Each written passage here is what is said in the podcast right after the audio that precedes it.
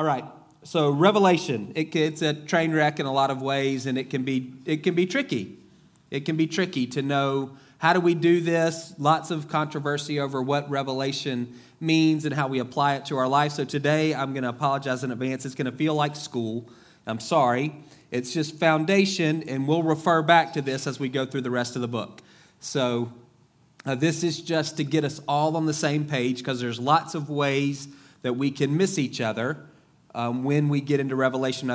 Y'all don't have to agree with me. I just want you to know where I'm coming from and why I'm saying what I'm saying. And then y'all can kind of form your own opinions and on, on what you believe Revelation is speaking to you. So we're just going to look at a few verses this morning as a way of introduction. So, starting in chapter 1, verse 1, the revelation from Jesus Christ, which God gave Jesus to show his servants what must soon take place. He made it known by sending his angel to his servant John, who testifies to everything that he saw. That is the word of God and the testimony of Jesus Christ. Blessed is the one who reads aloud the words of this prophecy, and blessed are those who hear it and take to heart what is written in it, because the time is near. John, to the seven churches in the province of Asia. We're going to pause there. So let me give you a little background. Who wrote Revelation? We're going I'm going to say John the apostle, the beloved disciple, the one who we just went through the gospel of John, same guy. That's the traditional uh, answer to that question, all the way back to the second century. There are people who say it's not John the apostle, it's a guy named John the prophet who we don't know. Um, and you can, people who love Jesus and love the Bible would say that. We're, I'm going to say John the Apostle. I don't see a reason not to, and that, again, is the oldest answer. And I figure those guys knew because they were closer to the time. When was it written? 90s AD during the reign of an emperor named Domitian. So he's a Roman emperor, and he was the first emperor to um, kind of expand persecution of Christianity. Under Nero in the 60s, Christians were persecuted, but they were, it was uh, confined to Rome. And it wasn't because they were Christians, it's because one, Nero was crazy, and the other was because uh, there was this great fire in Rome and he needed to blame some people for, for it. A lot of people think he started it, and he was looking for people to blame, and he chose Christians. So they weren't that people, Christians were persecuted more because they were a minority uh, out of convenience than for their faith. Domitian persecuted Christians for their faith. That doesn't mean everybody, everywhere, every day but it was more widespread than under Nero, and it was because of their faith. And Domitian, from what we can gather, was the first emperor to want to be called the Lord and the God, and Lord, the Lord and God, and you'll see that play out in Revelation. So, written in the 90s, written to seven churches in what is now Turkey. It's just there are other churches in this region during the time. We don't know why these seven were picked but it was a, it's a, called a, it's a circular letter. So every one of these churches would have read Revelation. It was written to each one of them, which ties into another part of Revelation. It's, it's very symbolic. And oftentimes the numbers, numbers have meaning. Seven, for instance, means complete. And so maybe seven churches, it's representative of all the churches. Four is an important number in Revelation. It's the number for creation. Twelve is an important number. The number of God's people. And then the multiples of all of those numbers. And as we get into Revelation, we'll refer back to that. So that's just some background on Revelation. So, what exactly is it? This is important.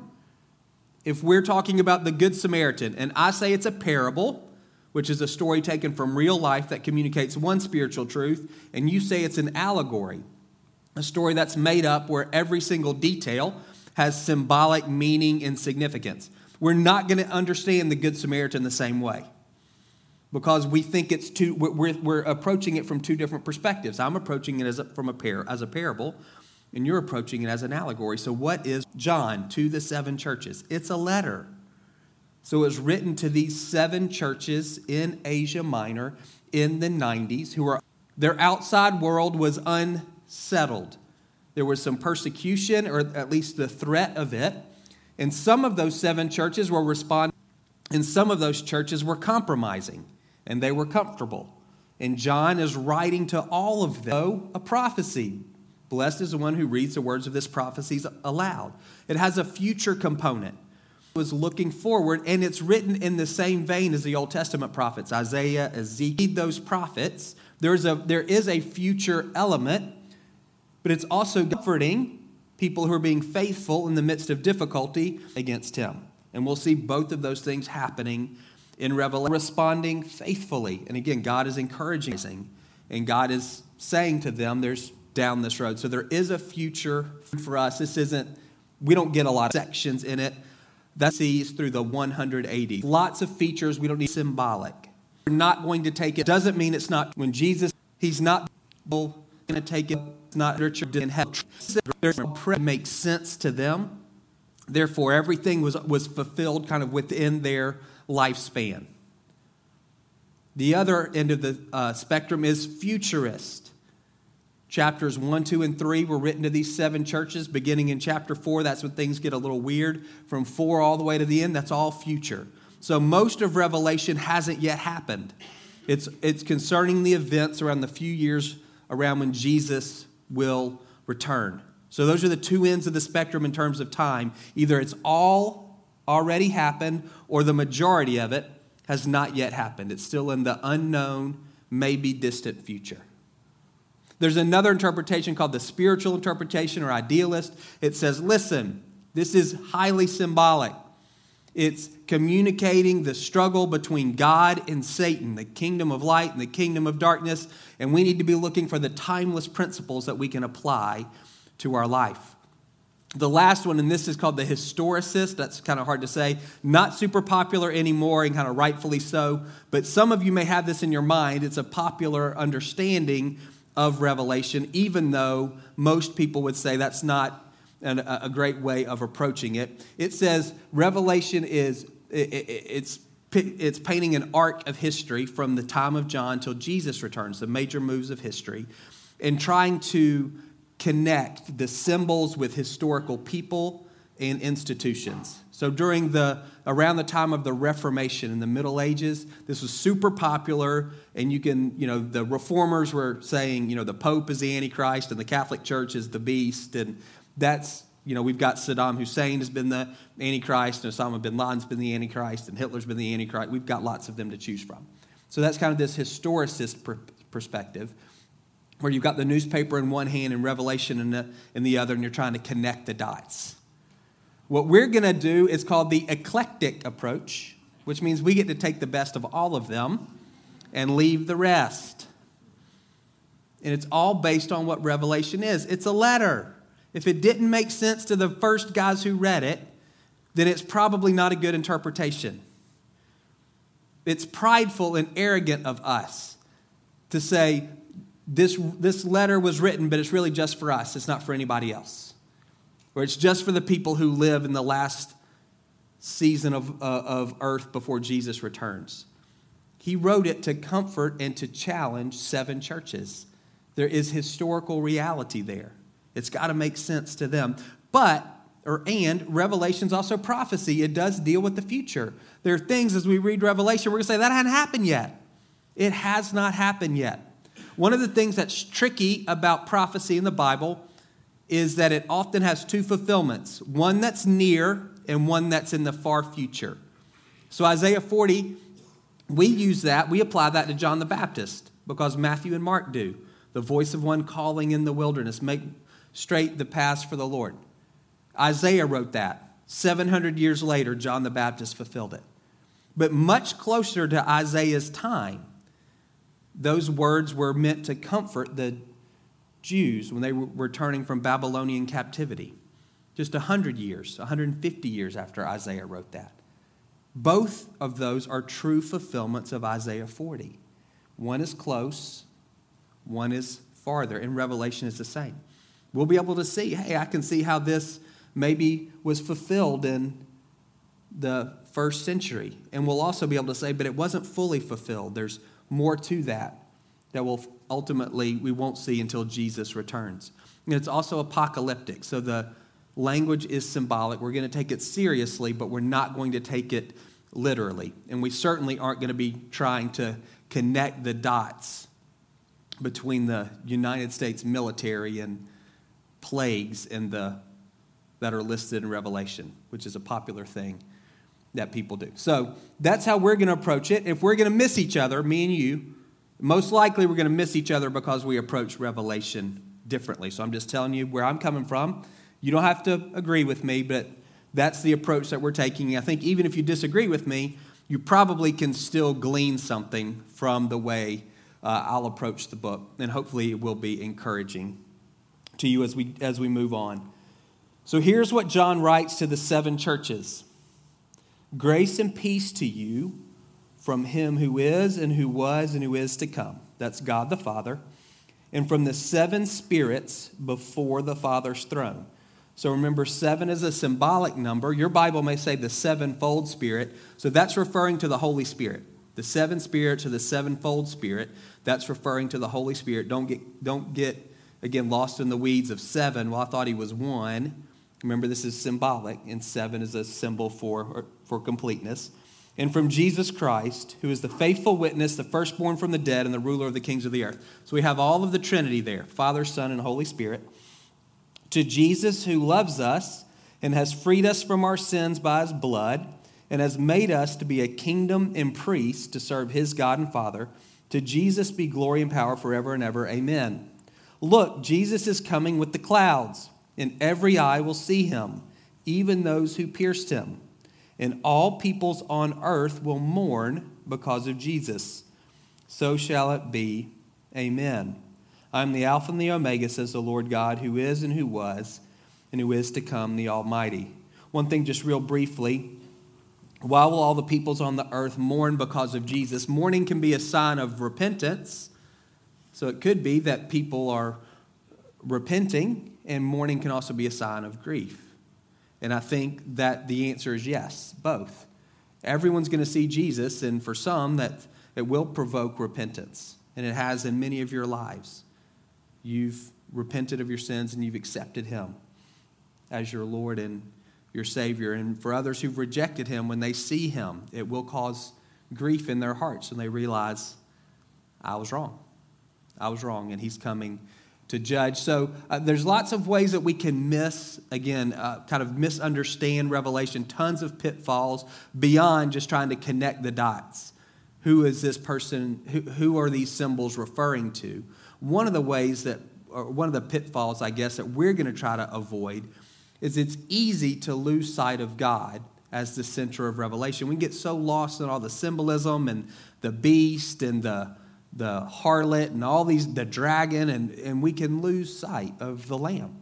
We can lose sight of God, who is at the center and at the foundation of Revelation. And John begins the book by saying, Hey, I want you to remember.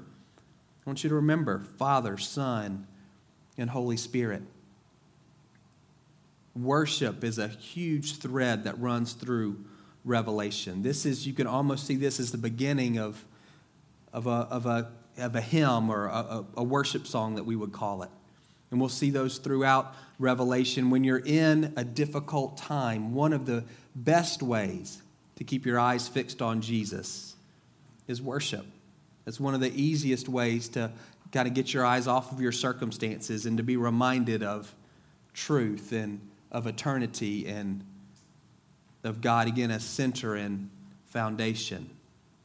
Another easy pitfall to fall into with, with Revelation is we can, um, you know what, let's do this. We're running out of time. So let me, let me do this. Let me, let me tell you the central message of Revelation, and then we'll just we'll jump into um, we're going to take communion to close our service. This is what I want you to keep in mind as you read, as we read Revelation, cutting away all of the again, kind of all the symbolism. Like, what's the heart of the book? Remember, this is written to people who are struggling and to people who are in danger of compromising their faith. And what John says to them is regardless of how things look, God's working. Regardless of what's going on, regardless of what you're reading in the newspaper, seeing on the internet, God is working.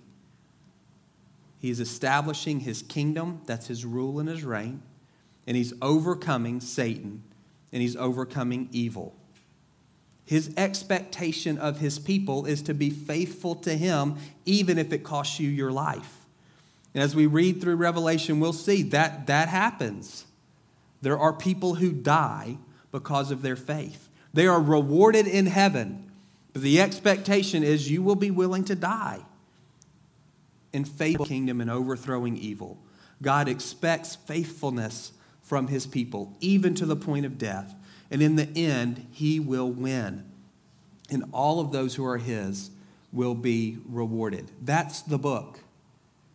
I have an unusual schedule. I come in pretty early and I leave pretty early uh, in the afternoon. And two or three days a week, I go to a gym, health place, and it's connected to a hospital. So there's this, there's a cardiac rehab element. And so when I go to the gym, I'm 35 or 40 years younger than most of the people because most people are working when I go at 2 in the afternoon. I come in early, I leave early. And so I'm there, and it's me and people like my mom's age. And I, I get off this probably four or five times in the last two weeks. So I get off this treadmill thing or elliptical machine, and I'm pretty sweaty. And these people come up to me and say, Man, how do you do that? How do you work so hard? I don't say this, but in my mind, what I'm thinking is, you don't have a heart attack last week. Like, that's step one. And step two is you be born after World War II. Those two things will help you. Like, there's nothing special.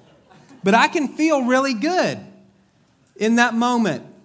It's like I have groupies at Health Place. Then if I walk over to the other section, sometimes the fire department is there and they're lifting weights. And I don't feel quite as the same.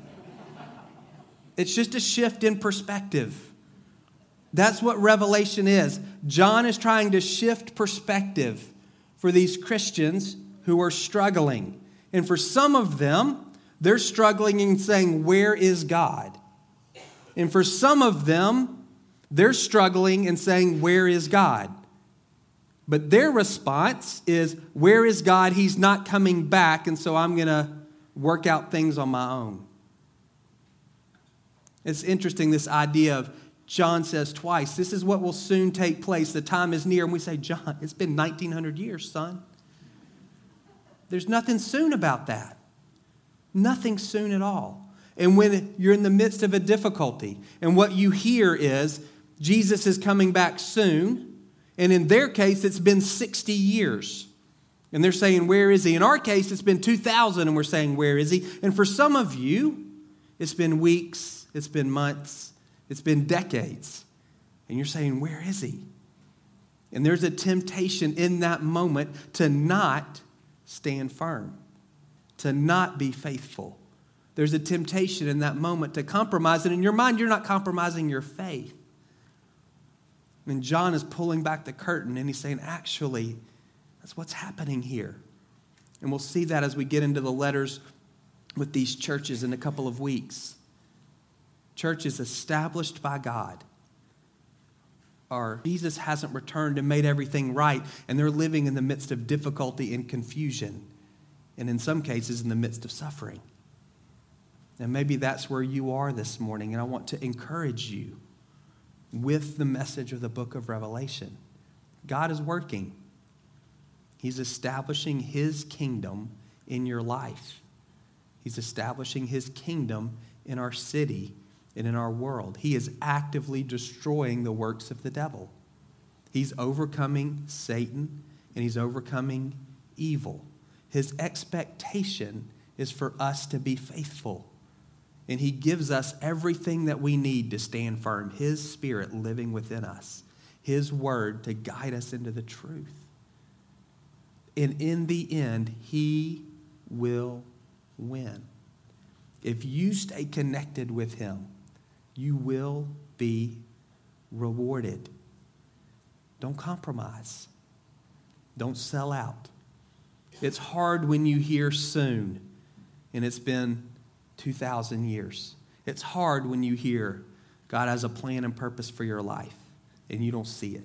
It's hard when you hear God can heal and you're still sick. It's hard when you hear God provides and you're broke. It's hard when you hear God works all things together for the good of those who love Him, and you're saying, I, Show me when.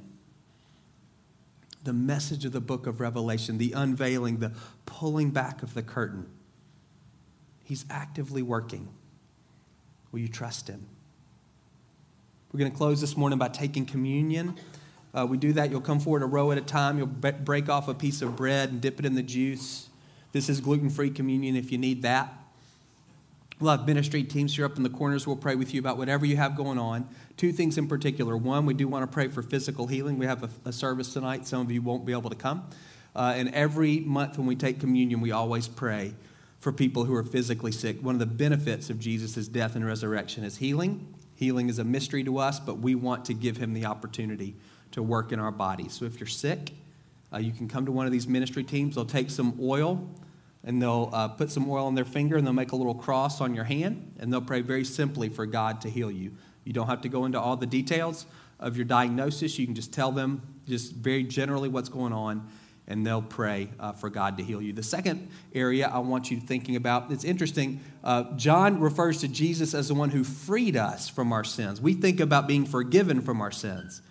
Jesus' death pays the price that we owe, pays our debt, which is 100% true. But John says Jesus is, we're freed from our sins by Jesus' blood. I talked to a, a, woman a couple of weeks ago. She's struggling in some areas in terms of her identity and some other things. And I said, Well, have you prayed? And she said, Yeah. I said, Well, what do you feel like the Lord showed you anything? And she said, Yeah, there's, I'm, I'm in a cage, but the door's open. I'm just choosing to stand inside of it. And for many of us, that's where we live. We've been forgiven of our sins and we've been set free from them. We just don't recognize that we've been set free. We don't realize that you don't have to continue to fall into the same sinful patterns over and over again. Sin doesn't have any power over you that you don't give it. Jesus has broken the power of sin through his death and through his resurrection. And so I want to encourage you if there's an area of your life where you would say, I continue to fail, I'm talking about sin where I'm continuing to miss the mark, I'm continuing to come up short, please let these teams pray that you would experience the freedom from sin that Jesus purchased for you. Hebrews 12 talks about throwing off everything that entangles us and the sin that can trip us up so easily, hinder us. If you would say, I'm being hindered, I'm being entangled by anger, by fear, by pornography, by unforgiveness. If you would say, I'm not living free, then let us pray that as you come forward and take communion, as you're reminded that Jesus' death and resurrection doesn't just provide for your forgiveness, but also provides for your freedom from sin. And we'll just pray for God to make that real and known to you, and that you will walk out of the cage, the doors of which He's already opened. Okay, let's pray. If you're on the if you're helping with communion, if you come forward, ministry teams, you guys can come forward also. That'd be great.